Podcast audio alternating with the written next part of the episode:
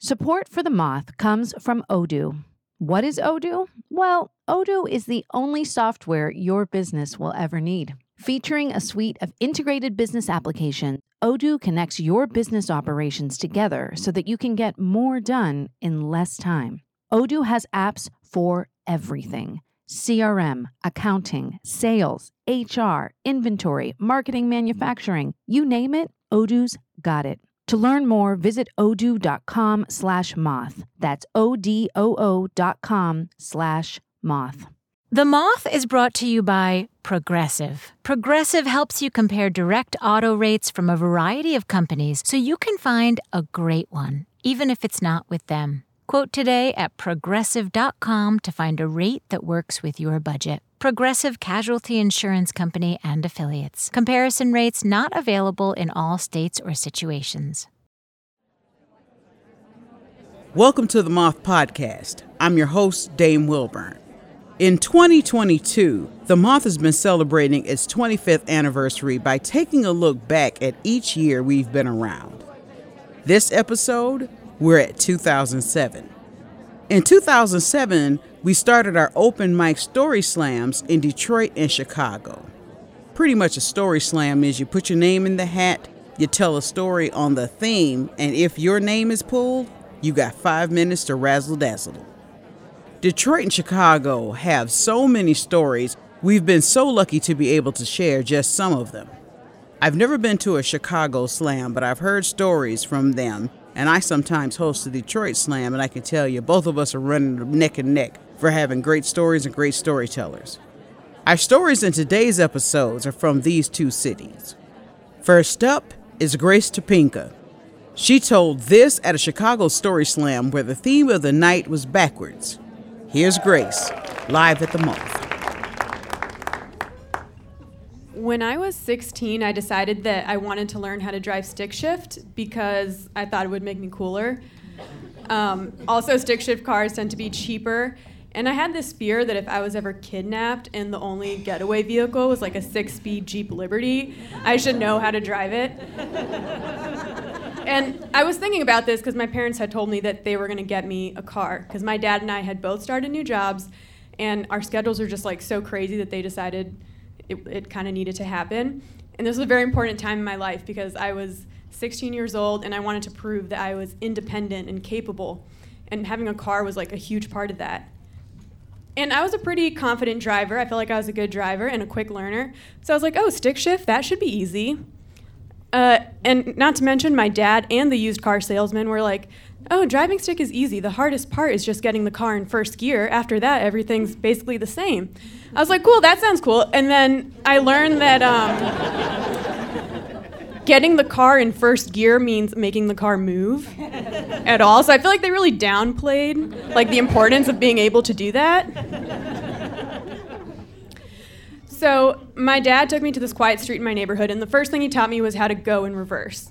And it's not that hard to reverse in a stick shift. It's basically the same as in a regular car.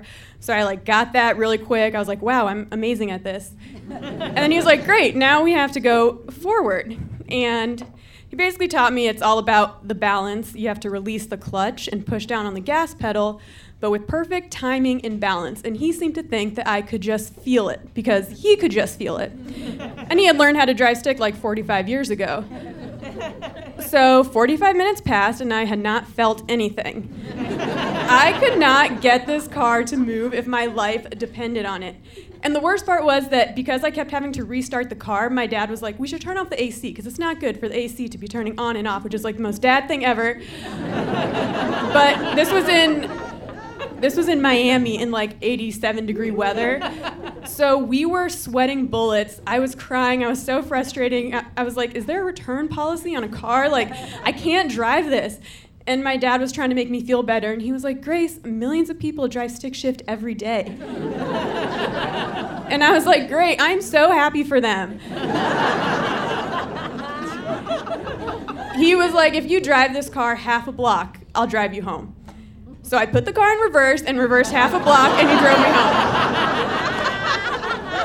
drove me home. That is basically how all of our driving lessons went. And then we got to a point where I had a car that I could only drive backwards. But I had places to go, and so did my dad, so he very graciously switched cars with me. And this was fine, but I felt kind of bad because my car was considerably crappier than my dad's car.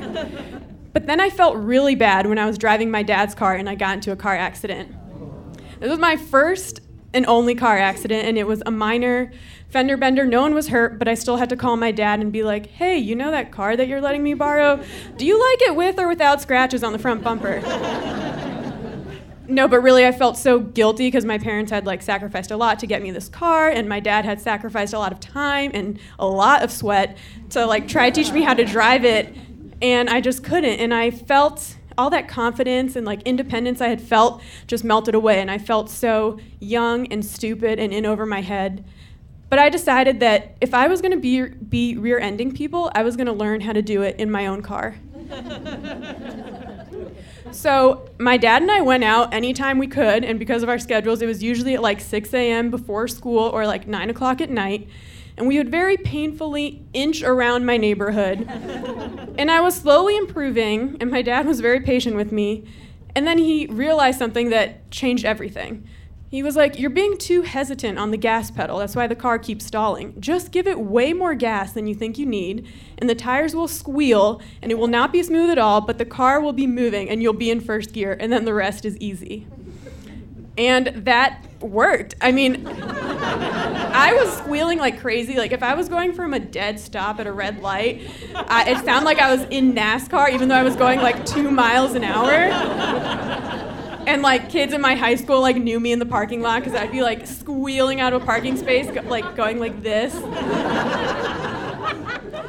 But after a week and a half, I officially became one of the millions of people who drive stick shift every day.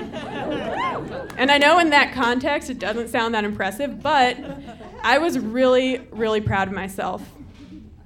And that whole kidnapping situation thankfully hasn't happened. But there have been at least 2 times where it's come in handy that I knew how to drive stick shift, so I guess it's been worth it.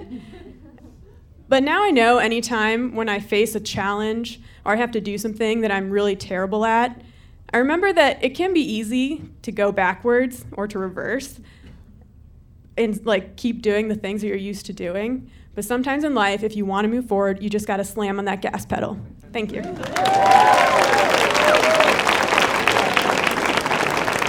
That was Grace Topinka. Grace is from Miami, but has been living in Chicago for 10 years.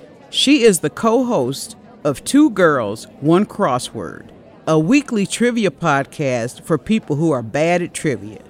You can find her paying late fees at the library and on escape room leaderboards across the city. Up next is Jeni De La O. What up, Jeni? Jeni told this story at a Detroit Story Slam where the theme of the night was neighborhoods. Here's Jeni live at the Moth.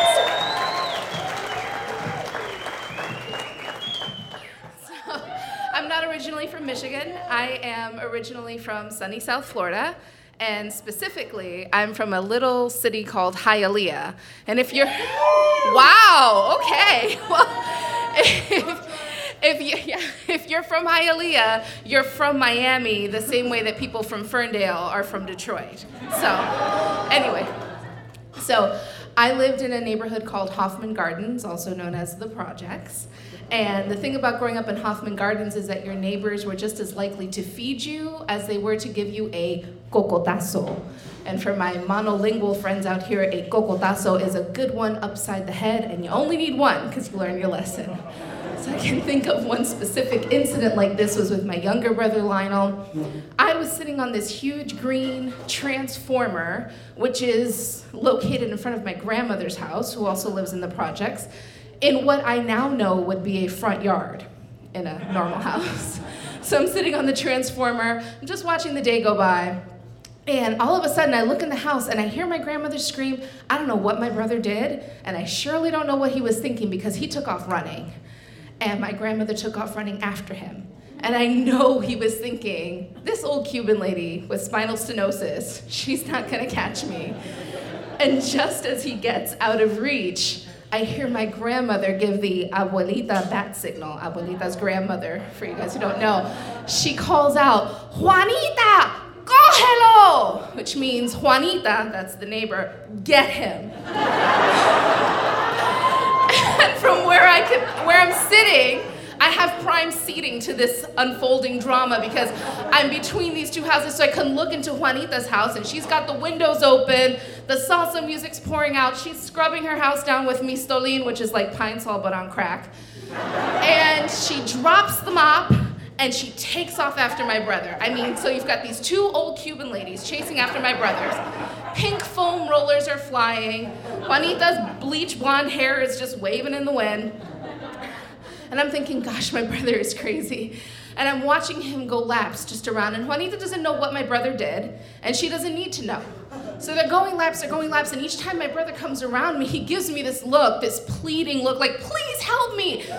But we both know he's screwed. And around the fifth time he comes around, the neighborhood kids have gathered onto the Transformers. We're all watching this. My youngest brother's sitting in front of the Transformer. Around the sixth lap, they share a telepathic moment, these two Cuban grandmas, because they don't exchange a word, but they split up like velociraptors in Jurassic Park. And they trap him. And I'm not saying my youngest brother tripped him, but he laughed really hard when Lionel fell. And so he's on the ground. These two women are closing in, and we scatter because we know it's about to be a beatdown. And before you say a Cuban grandma beatdown can't be that bad, these women start their day with Cuban coffee, which is like Red Bull and crack. So you don't want to be there when it goes down. So I take off, and the last thing that I hear is my little brother screaming, no! I would have heard more, but I'm a little chunky, and I was running as hard as I could. And so that was what it was like in my neighborhood. Cuban grandma beatdowns were not an uncommon thing. This happened all the time. And I remember my father, his father, who's a little raisin of a man, and my grandmother leaving our house to help a kid who was being jumped by one of the new gangs that had moved into the projects. And they went out there armed with brooms and with baseball bats, and they rescued that little kid and doctored him up. So for obvious reasons, my parents wanted to get us out of the projects. And the fact of the matter is, a whole army of abuelitas can't save you from gang violence and drugs. And so they did manage to get us out of the projects. We moved into a suburban neighborhood.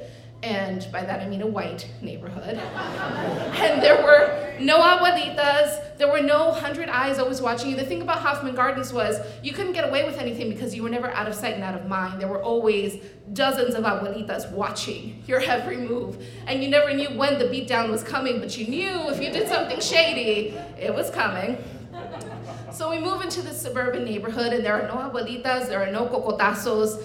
The trees are sculptural and not suited for cutting branches off to beat small children when they mouth off to their elders. So I had a front lawn. I did not have a transformer to watch the days go by. And there was no gang violence, no alarms going off in the night. But I have to tell you, even after all these years, I have never felt as safe as I felt in Hoffman Gardens with all the abuelitas.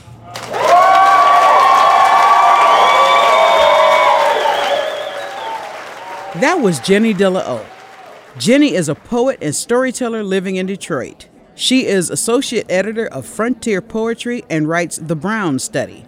Her poetry collection, Sophia's, won the Tiern Burrell Chatbook Prize and is forthcoming from Knight's Library in September of 2023.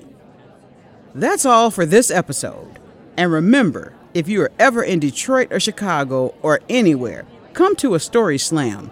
For more information on where they are and when they are, check out themoth.org. From all of us here at The Moth, have a story-worthy week. Dame Wilburn is a storyteller, a host of The Moth podcast, Dame's Eclectic Brain podcast, and various live shows, including The Moth Mainstage. Her storytelling began as a way of keeping cool in the summertime on her grandmother's porch in Macon, Georgia. She has completed 4 residencies for storytellers, including at Serenbe in Palmetto, Georgia, and one with Air Trez in Almont, Michigan. Dame has also presented at the University of Iowa and UCLA. She lives in a state of possibilities and in Michigan. This episode of The Moth Podcast was produced by Sarah Austin Janess, Sarah Jane Johnson, and me, Mark Sollinger. The rest of the Moth's leadership team includes Catherine Burns, Sarah Haberman, Jennifer Hickson, Meg Bowles, Kate Tellers, Jennifer Birmingham, Marina Kluchay, Suzanne Rust, Brandon Grant, Lee Ann Gulley, Inga Gladowski, and Aldi Kaza. All Moth stories are true, as remembered by their storytellers. For more about our podcast, information on pitching your own story, and everything else, go to our website, themoth.org. The Moth Podcast is presented by PRX, the Public Radio Exchange, helping make public radio more public at prx.org.